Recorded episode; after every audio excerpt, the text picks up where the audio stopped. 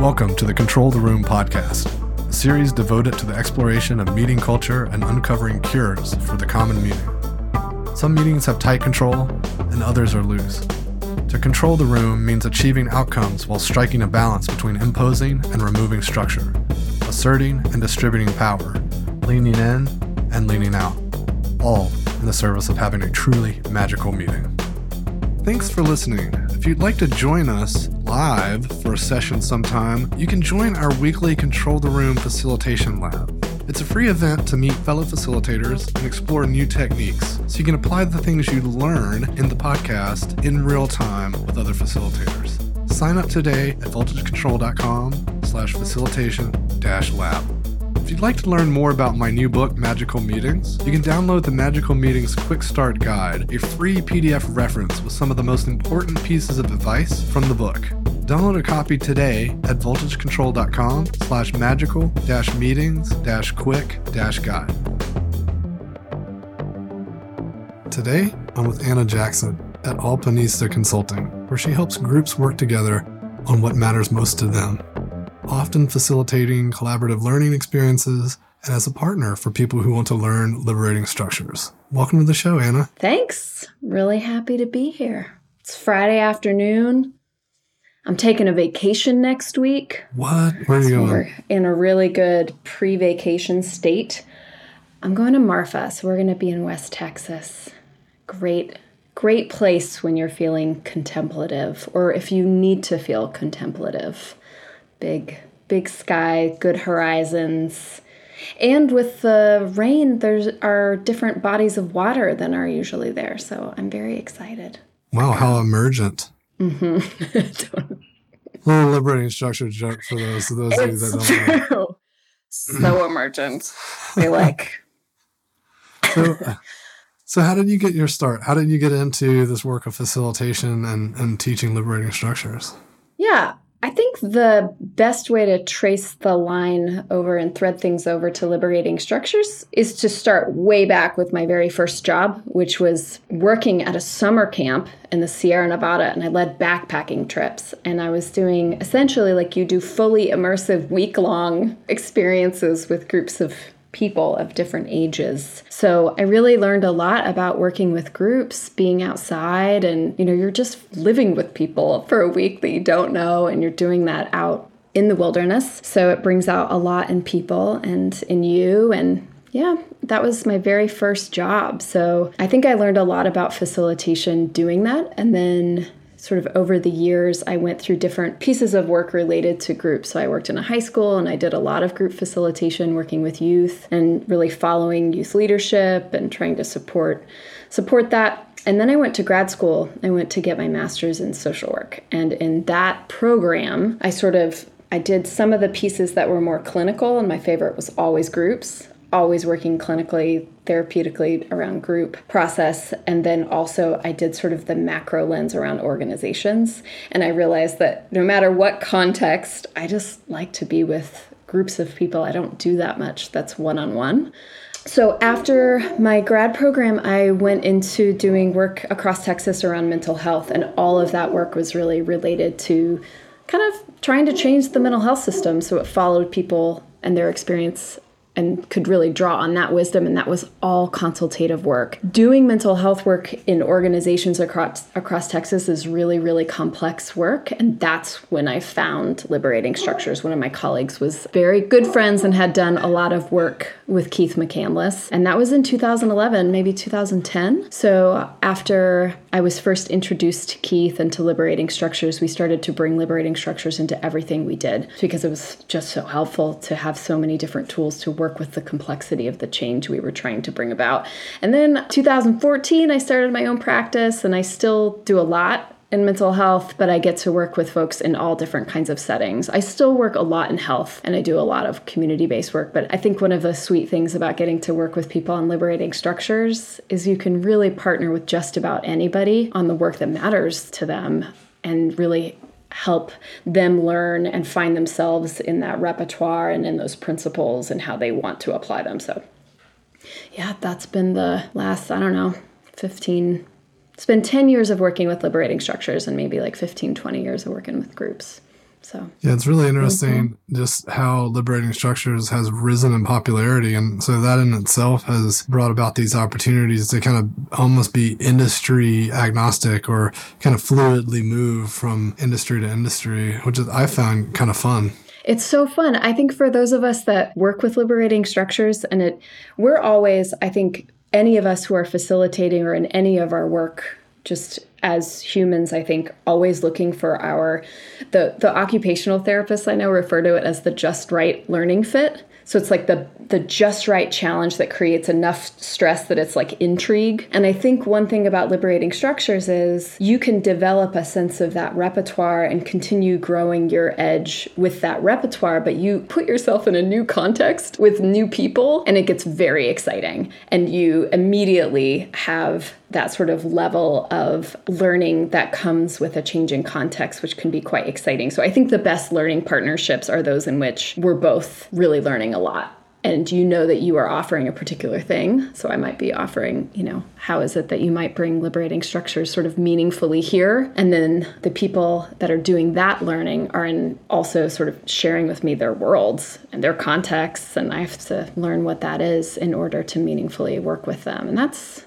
that's a very sweet thing about doing consulting work, I think, is is that part of it. You know, it's just um chatting with someone about this reverse mentorship and often the mentee is exposing the mentor to a whole new perspective a whole, a whole new lens on the world and i think you kind of just touched on that a bit right like if we if we're attuning to the needs, we're going to serve them better and they're going to turn us on to a whole new way of thinking, which in turn helps us serve them better because we can kind of not quite see the world through their eyes, but come as close to it as we can. Yeah. So in the last, maybe the last six months to a year, I've been doing all of these projects that are called learning histories. And they're really retrospectives through the lens of learning. So what did we learn and how did we learn it? And I, one of these groups that I work with is it's the Episcopal Health Foundation, which is a foundation. They're based in Houston, but they work across 57 counties in Texas. And the group we work with inside of that foundation is the Congregational Engagement Team. And so we're working with all of the people in congregations who are trying to work within their communities around mental health and really thinking about promoting mental health. And I am not someone who has any experience whatsoever around congregations and the work that they do in communities. And so I am on this huge learning curve of what it means to partner meaningfully and what it means to be in a congregation or to be a congregational leader. And then what does that mean to bring facilitative practice into that work? And what does it mean to be meaningfully listening in their community? And as I think about learning partnerships, that has been such an interesting and wonderful, like surprising learning partnership for me over the years. Like, how did I ever imagine that I would be working with all of these like fabulous Episcopalians across Texas to like try to promote mental health in a way that's complexity informed? That's a pretty good surprise. And like that for me, when I do the retrospective with them and their learning, I can track my own learning right alongside it, which is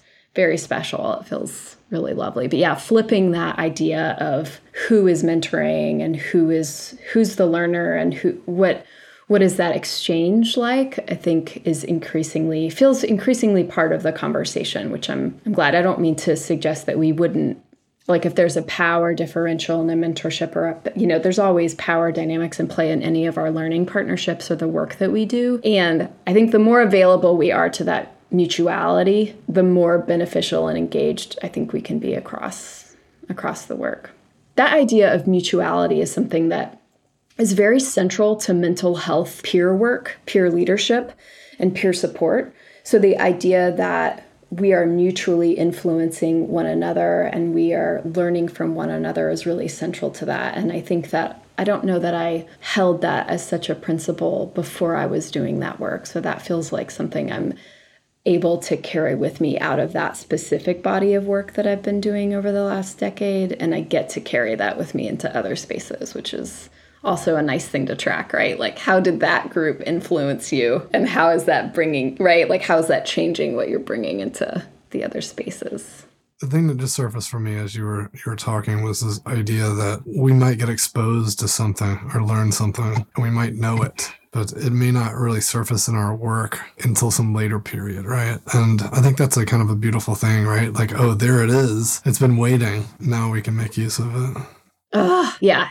One of my really good friends, who is an artist that I adore, is Shawn Sides. Shawn Sides is with the Rude Mechanicals, and they are a performance. They're a theater making group in Austin, Texas. And I remember Shawn went through this period of like a year when she was very clear that her word, the state that she was in, was fallow. Okay, was her word. She was like, How's it going? It's just fallow. And I remember it's so we mentioned liberating structures earlier. It is such an eco-cyclical idea, fallow. But I feel that it's very underrated. So I've been thinking about the value, right? So we think about moving sort of through creative destruction into periods of renewal, there is a space and time that is fallow. Things are sort of resting, you know, and they're quiet. And there are different ideas and different sort of notions or learnings that are sort of dormant in us. And then they come out at these times, and you're like, well, that's been waiting to just emerge as this delightful piece of you know keith talks about it as tacit knowledge and then it becomes more explicit knowledge right? But i think it's also principles and ways of work. It's lots of things. But i love the idea that there's there are these things simmering. They're all part of the compost. They're all part of the soil. And then in the right moments they're met up with something else and it becomes more generative than you realized you even had the availability to be. And that is just so special. And that, I think, so much of that comes out of these relationships with people and the ways in which they influence us over time. It's not predictable usually, I think, which is quite sweet. Yeah, I've been thinking about that notion of fallow a lot. It's like we're about to get it's fall it's so harvest it's like harvest time it like feels like fall and i've just been thinking about it's so busy with i'm actually very busy with work right now and it's very like concretely generative but emotionally i think i'm in a period of what feels very I wouldn't say fully burnt out, but I'm just, it's in a restful. I've been doing a lot of interviews and focus groups, and I've just been taking in a lot of information and listening. And it's just kind of resting and I'm like, okay, I'm gonna go to West Texas. I'm gonna look at that horizon and I'm gonna be restful. And then we'll see if that information is ready to integrate and move when I get back. But yeah, can I be comfortable with it if it's not? Like how long how long do we let things incubate and let them sort, you know? Yeah. It's interesting because there are cycles that we might go through where things are sitting, we're walking around with it, and we don't know when it's going to rear up again. But there are also, I think, times when we can take control and create space for reflection. And I see that to be missing on a lot of teams. Mm-hmm. I was just talking with someone about this recently and just creating space for people to be a little more thoughtful about what's happening, what just happened, what does that mean? Reflect, contemplate the future. Because then that's how we can make meaningful change versus just constantly in the hamster wheel of, hey, this is the way we do things. That is so resonant for me right now. I will say this I am having a lot of people invite me or ask to partner around very contemplative sessions. So I think, you know, this period that we're in, we don't know what will happen. And I think it feels transitional somehow transitional into what we're not sure but i think a lot of people are sort of wanting to take space and allow themselves to have more reflect. There's one group that specifically they were kind of hilarious about it but they were like let's bring some zest back to our work. But then when we dug into it what they really wanted was was contemplative time together. And then there are other groups that may be more spiritually oriented. They really want to think about how to hold grief together mm. and loss and how to move through this time with all of the different kinds of grief that we're holding. And that feels really helpful and, and relevant. And then there are other groups that are looking for small ways to integrate a more contemplative moment or set of moments or habit into the way that they work together. And that's when you can bring in things like just making it a habit to do some writing or some drawing or some sort of, you know, in your sessions together or at the end of a period of time, really doing some of the more reflective, not just retrospective in the way that's very tangible producing, but like really reflecting for yourself what it has meant for you and what it's meant for the work that you find meaningful in your life, the work that you do. And I think that that that is something I have never had as much of in this in this work, even doing mental health work, which is quite can be quite contemplative at times. But I think this pandemic is maybe in some ways just asking a lot of us in a lot of different ways. And because I work in healthcare, so many people are becoming, everyone's compassion fatigue is there, like you and me, and those of us that don't do healthcare work. And for people that are providing care in a particular kind of way, I think are beyond stretched. So I think they are recognizing that finding ways to care for themselves will continue to be important, but it has been hard to give themselves permission, I think, too, to do some of that work during this time because there's so much pressure. So it's interesting this notion of cycles. You know, you mentioned the eco cycle and how we we might go through phases where you know this isn't doesn't feel right for me right now. Like doesn't feel like a good fit but it doesn't mean that i won't ever say no to this kind of work. I think the other day you mentioned not particularly enjoying strategy planning for instance. There are some different ways that I find myself thinking about whether partnering with a particular group on something is a match for me. And some of it is about the language that we each use and figuring out, like, a colleague of mine will often say, We don't have to be on the same page, but can we get into the same library? Our meaning making is different. Like, what you see in a word is very different than what I see no matter what. And so, can we just try to get to the same building in general? Or is it so far that I don't know if I'm going to be able to communicate meaningfully with you? And then there are sort of the nature of the work that speaks to me at different times or feels more meaningful at different times. So, yeah, if a group came to me and you know, there's certain periods where I go through that I get asked to do a lot of strategic planning. And at times, I really like to do strategic planning. I really like to get very concrete and sort of develop the kinds of plans that groups are looking for. But there are also periods, especially over this last year, when there was so much uncertainty in the work that folks are doing that if you say you want a strategic plan, like we really got to talk about what does that mean to you? And can it mean a variety of things depending on what the context and what the uncertainties that you face might mean for planning. And that has been something that I think my sense of doing a half day retreat where folks want to do what they're calling re- strategic planning just is hard for me to feel like I can deliver well. And I really want to make sure that anytime I work with a group, it's going to produce a really quality experience. And then whatever their objectives are, the outputs they want, that we can generate those together. And I think that's something that no matter who is inviting you in or what the work is. I think we just have to ask ourselves if you're, you know, am I the right fit for this? Like if there was a group that, you know, I've said I come out of social work, I work in healthcare a lot.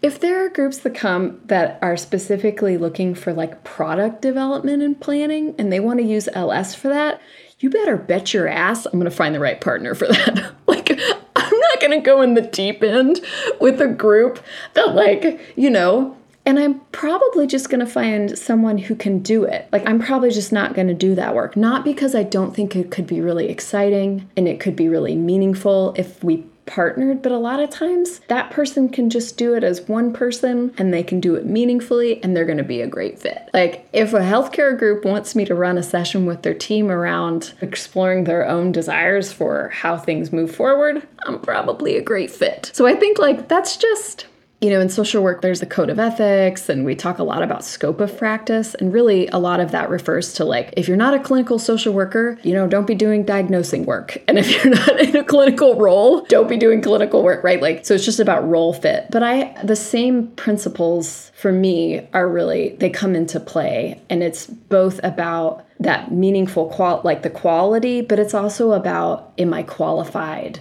You know, and, and how do I know if I'm qualified and really having to explore that. And then there's the like match. Am I going to be excited to do this? Mm. I want, I better be excited.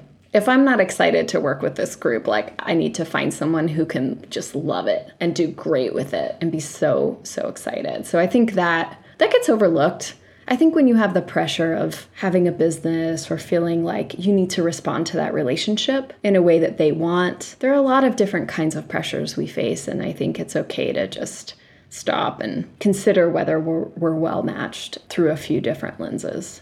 It's hard to do.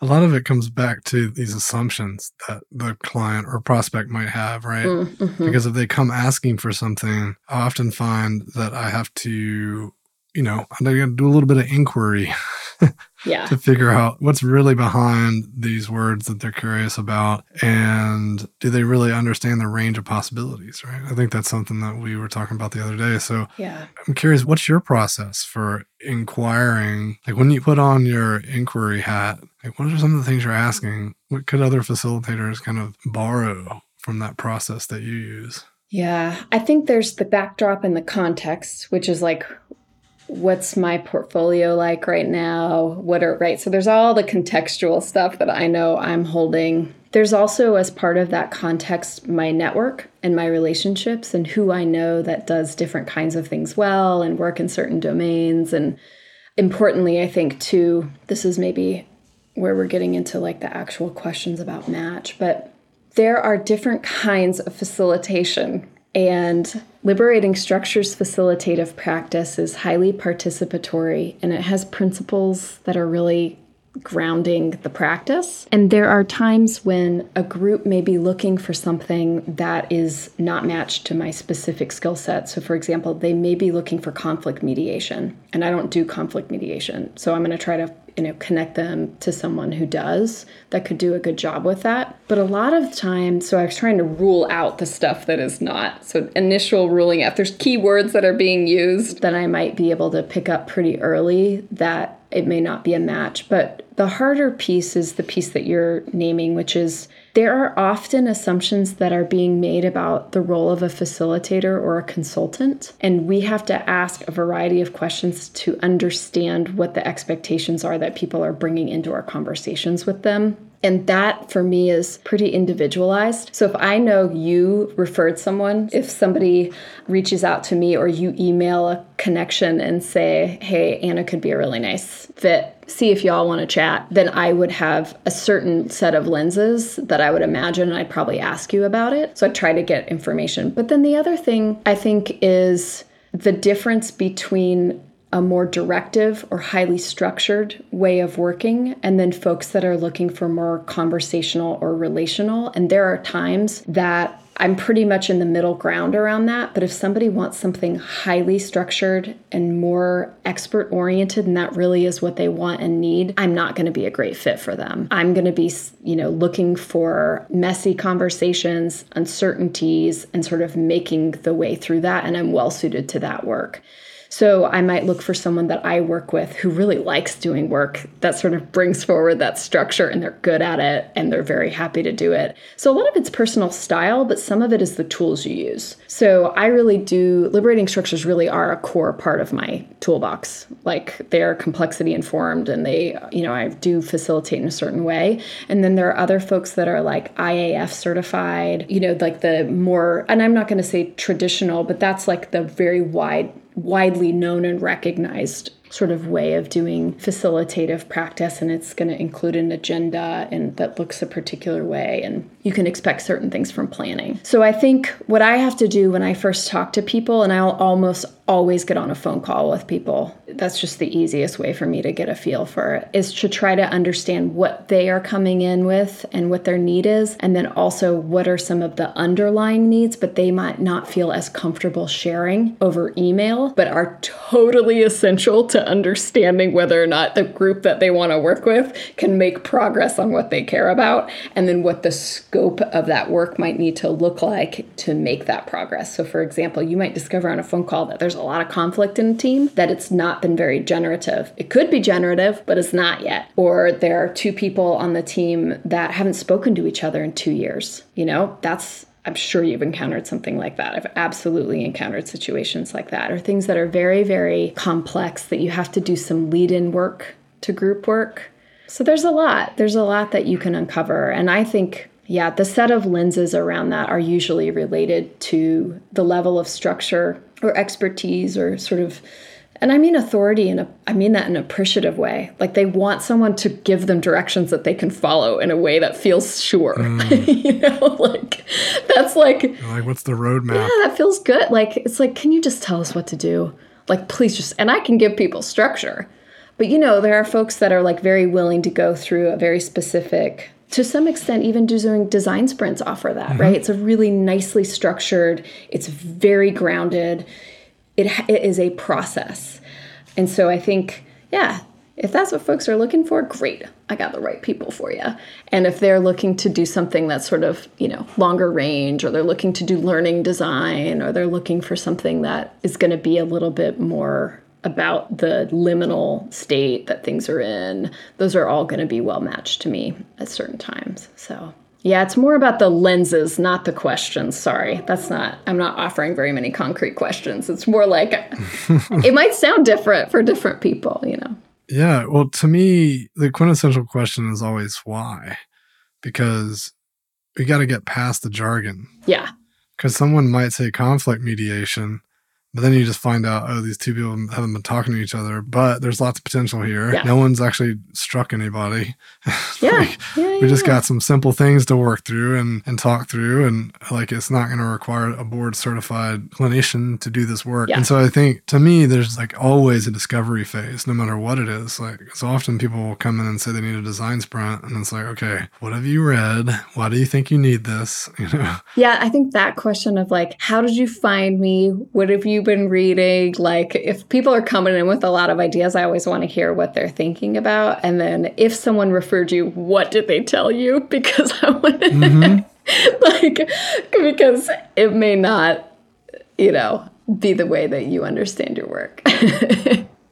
which is fine. Like we were talking about this. I think one of the things that is great about facilitation is that people may not realize it, but everyone has an orientation to group work and facilitation. It may have come through school. That may be the main place that they got it but there's some point of reference. And so you you know as as you go into conversations with people you can figure out like what are their points of reference for group work and how process can look and how mm. conversations can feel. And that's all really important. But yeah ultimately the deeper why and like why now I think is a really important part of it too. What's happening? It's the strategy not working questions in some way. I'm always, that's, if I had to set up a set of questions, those are probably the implicit questions. So those are, we can share them, but they're, you know, what's happening all around you right now that demands your adaptation or demands a change from this group or demands that you make progress? You know, what are some of the complex challenges you face? Where are you honestly, where are we starting? Like, where are we in all of this? So those kinds of questions definitely help me get a feel for, yeah. Absolutely. I guess I am using those. I'm not even thinking about it. Those are a lot of, I wouldn't language it that way exactly, but those are the kinds of questions. Yeah. That were. It's you know. a second nature. Mm-hmm. So what are you, what are you noticing mm-hmm. people asking for right now? What's pertinent for folks? There are a lot of people asking for things that are making me wonder what can I learn from doulas right now? You know, like there is a transition, right? Like there is a big trans- set of transitions that people are going through. And it feels like they are asking me to partner with them as they are going through that. And that makes me think about doulas or midwives or, right? Like these people that are partnering with others to shepherd them through it. I'm like, I don't know if, I don't know that I could be the right partner. But like, so for example, I think a lot of groups are starting to go back to the office mm. or they're planning it. And they're like, oh my gosh, we have new team members that have never been around each other in person.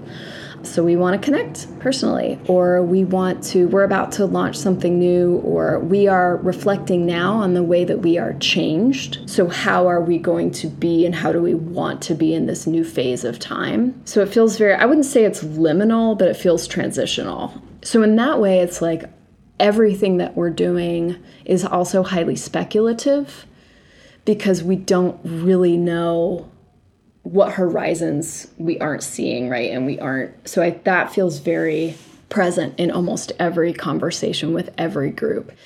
There are some groups that are sort of not wanting to talk very much about the impacts of covid or the pandemic or all of these big shifts and that is okay too. I think different groups need different things at different times. So if you think about that ecocyclical nature. They're just in a different place. But yeah, there are a lot of groups that it feels like I'm like, what can I be learning from farmers? What can I be learning from those, you know, all those people that help support others through these big transitions. And I guess that's always the work of facilitation. Do you know that's so much of what we do, but it sure feels like a big part of what we're up to right now. Doing that meaningfully and doing it in ways that are like very centered on the people in those groups. The other thing that is coming up sort of anew are design and practice lenses. So when we think about methods, the one of the set of lenses that I think we both share is the DNA that is shared as part of liberating structures. So that's invitation, time, space, participation in groups. And I think people are thinking a lot about time and space right now. So, how do we pace things? Do we mm. slow them down? Do we crank them up so it feels like we're making moment? Do you know what I mean? Like, how do we treat that? And space are we going to do hybrid? Are we going to be in person? Will be be online? And what does that mean for space together?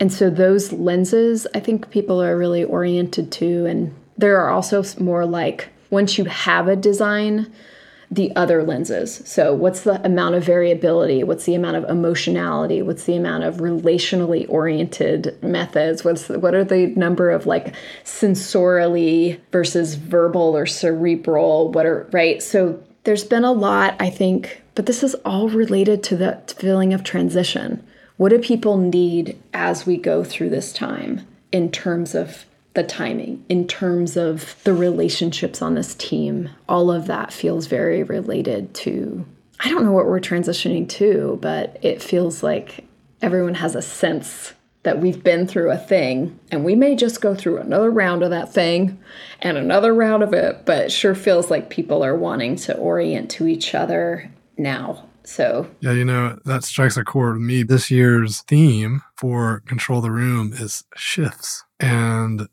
we really liked that because we've had to make so many shifts in our practice over the last two years. And also, it's, I think it's a core skill of facilitators because you have to shift the perspective mm-hmm. often of your attendees or your participants. And you have to be willing to even shift your practice at a moment's notice based on what's emerging in the room. So I'm really curious to see what our presentations come in because you're right. We don't know what we're transitioning to. So, what's on everyone's minds around what shifts they've had to make, what's coming, how do we prepare for them, even if we don't know what it is that's coming around the corner?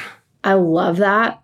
That's such a great theme. That'll be so fun to see what people bring into that. Because, yeah, we've just become very practiced at shifting. I can't tell you how many sessions we've dropped into, right? You start, you think you know what your design is, but you also have so many different things you can pivot to depending on how people show up. Just that checking in at the beginning of sessions, I will say my practice around that has really, really shifted. I think I've, yeah, the need to tune really quickly and deeply at the front end of sessions so that, yeah, we can figure out if the design that we worked on and all the variations within it still feels like what we're here to do, or if there has been some proper real crisis or trauma or loss that people need to orient around together and then what does that mean for what what's the conversation now that we need to have mm. you know? So yeah that's going to be a great set of conversations. Look forward to seeing what people bring into that. That's great. Absolutely. One final question before i have you leave our listeners with a final thought. It is around this focus you have on group work. And, you know, I often see there are facilitators and definitely coaches that tend to work one on one with folks. And a lot of facilitation work is group based. Your comments around the what can I learn from doulas made me almost think that some of that emerging work might even be one on one potentially. But I'm curious, mm-hmm. the thing I've noticed is as a facilitator, especially when we're teaching, training, or just doing difficult work with a client, often there needs to be a one-on-one component because we have to downshift and look at how yeah. what happened is integrating at the individual level so that the group work can continue on, especially if there's a champion or something we need to support so that they come back and continue it. So I'm just wondering how individual work shows up in your group work. And yeah, I'm just kind of curious since you gravitate toward the group work, how that even shows up at all and how you feel about it.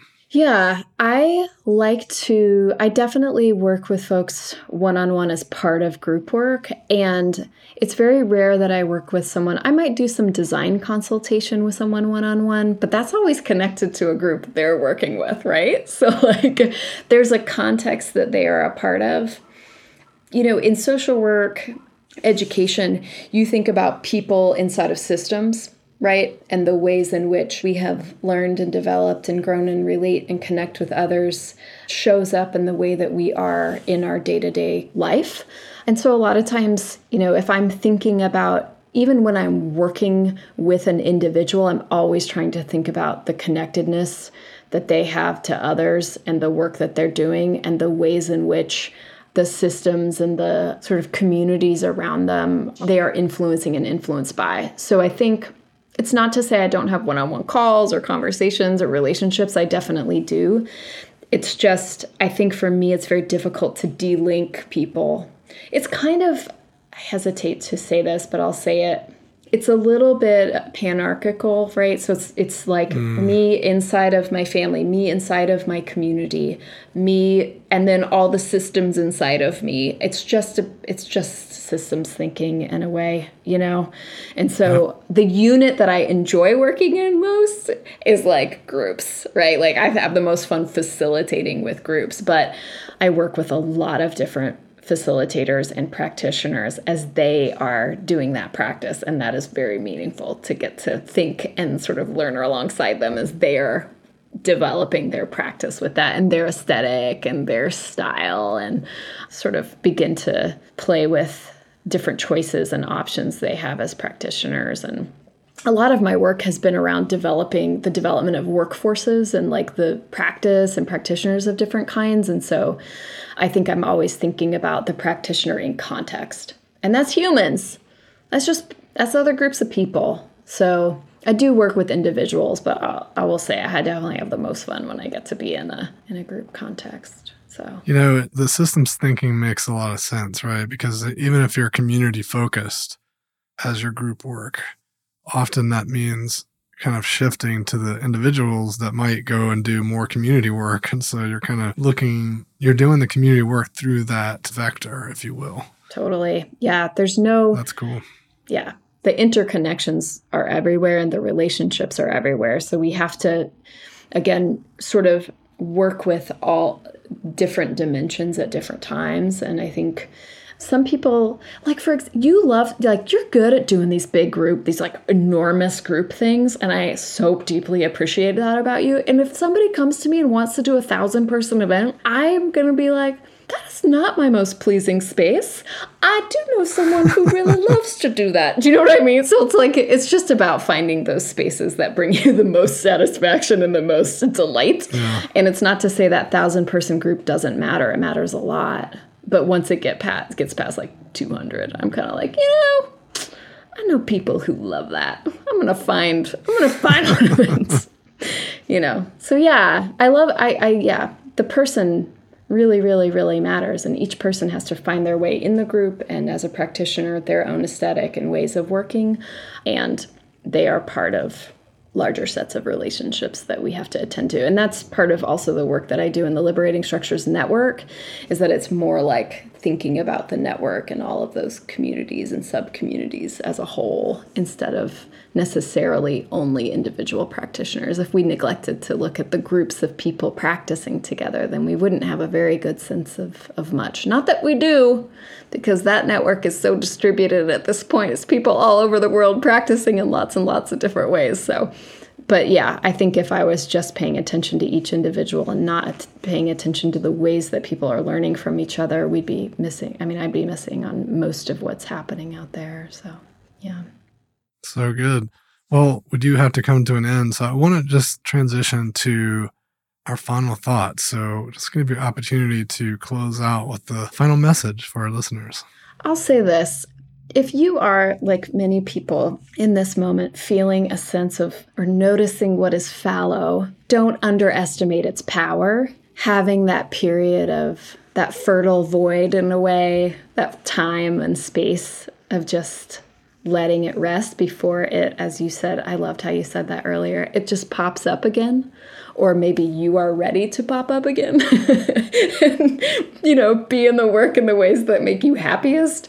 It's okay to to let it be fallow for a little bit or let different parts of your work be fallow for a little bit because they do return and they do renew and new things emerge and they create quite lovely surprises. So it's okay to let it be that way. Needs to. Awesome. Thank you so much for the conversation, Anna. It's been a pleasure chatting with you today. You too. Thank you. Thanks for joining me for another episode of Control the Room. Don't forget to subscribe to receive updates when new episodes are released. And if you want more, head over to our blog where I post weekly articles and resources about working better together. VoltageControl.com.